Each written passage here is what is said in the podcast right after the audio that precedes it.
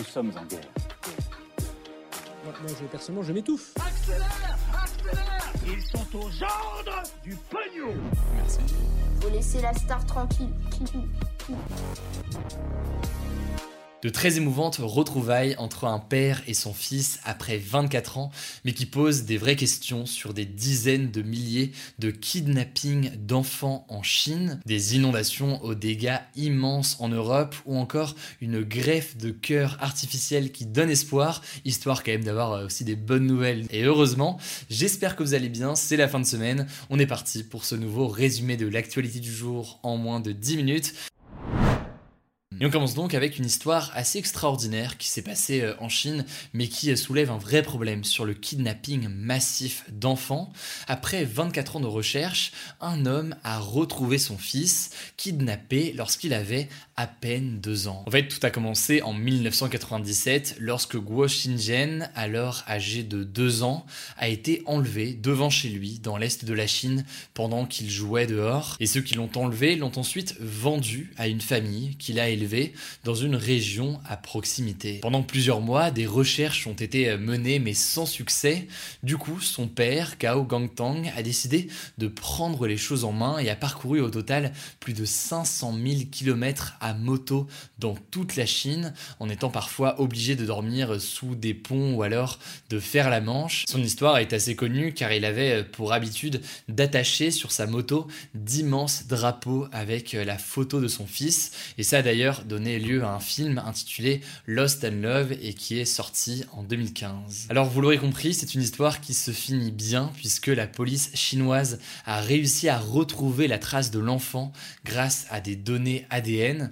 Les retrouvailles entre euh, Guo Xinzhen, désormais âgé de 26 ans, et ses parents biologiques ont donc eu lieu ce dimanche 11 juillet dans la ville de Liaocheng devant les caméras de la chaîne d'État CCTV. Alors le jeune a décidé de continuer à vivre avec ses parents adoptifs avec qui il a grandi en fait quasiment toute sa vie donc, mais il rendra visite à ses parents euh, biologiques très souvent. Alors en l'occurrence, si on en parle aujourd'hui, au-delà de cette belle histoire, c'est parce que les enlèvements en Chine, ils sont malheureusement très fréquents. En fait, il y a eu énormément de trafic d'enfants en Chine dans les années 80 et plus largement dans les années qui ont suivi l'application de la politique de l'enfant unique. C'est une politique qui a été euh, mise en place en 1979 et qui visait à obliger les familles chinoises à n'avoir qu'un seul enfant, pas plus, et ce avec l'objectif de limiter une surpopulation dans le pays. Le truc avec cette politique de l'enfant unique, c'est que de très nombreux couples préféraient avoir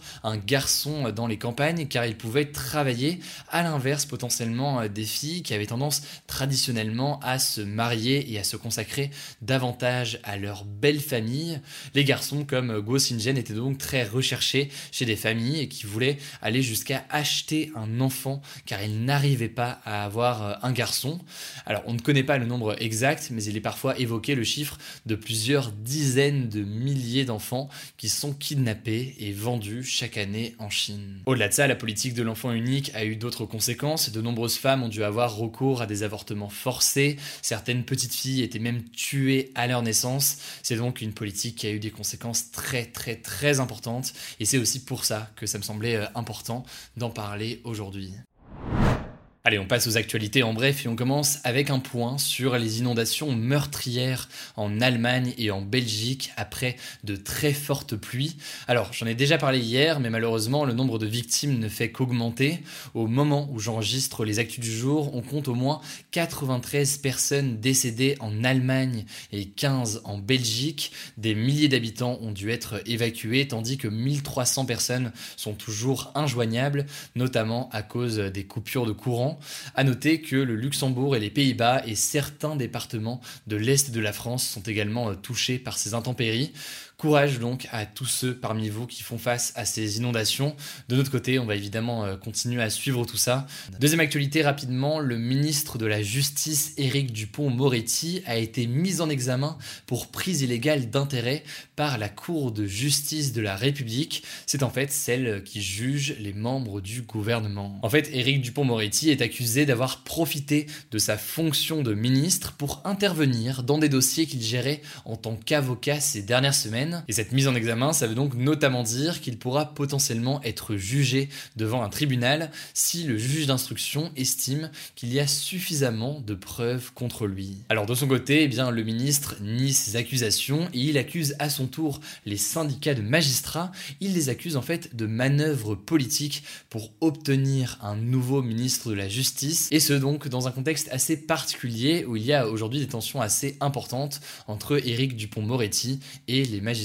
En tout cas, pas de démission de prévu aujourd'hui et ce malgré les propos d'Emmanuel Macron qui déclarait lors de la campagne de 2017, je cite, que dans le principe, un ministre doit quitter le gouvernement s'il est mis en examen. En l'occurrence, là, ce n'est donc visiblement pas prévu puisque le Premier ministre Jean Castex a renouvelé sa confiance au ministre de la Justice. Pour la troisième actualité, rapidement, ça nous semblait nécessaire de mentionner cette violente agression homophobe qui a eu lieu en Corse le soir du 14 juillet et qui fait beaucoup parler.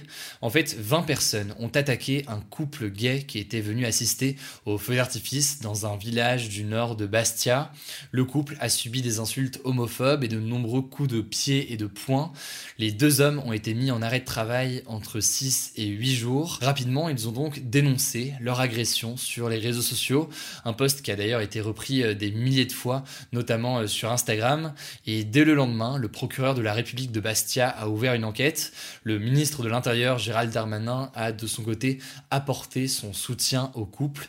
Affaire à suivre dans tous les cas, mais cette agression a suscité, vous l'imaginez, une vive émotion cette semaine, et ça me semblait important d'en parler aujourd'hui. Enfin, et heureusement, parce que l'actualité cette semaine, on va pas se mentir, c'était pas la plus joyeuse, mais là en l'occurrence, on termine avec une bonne nouvelle, ça fait plaisir, et c'est une avancée médicale assez importante. En fait, une entreprise française a réussi à implanter un artificiel dans un corps humain. Alors c'est un cœur artificiel développé par la société Carmat et qui est fabriqué à partir de tissus d'animaux et qui fonctionne exactement en fait comme un cœur humain. Ces résultats sont donc assez importants car ce cœur pourrait potentiellement sauver chaque année la vie de milliers de personnes et ça pourrait permettre de remplacer les greffes de cœur qui sont difficiles aujourd'hui pour euh, beaucoup de raisons. En tout cas, les essais euh, doivent se poursuivre sur d'autres patients avant que Carmat puisse commercialiser son cœur artificiel.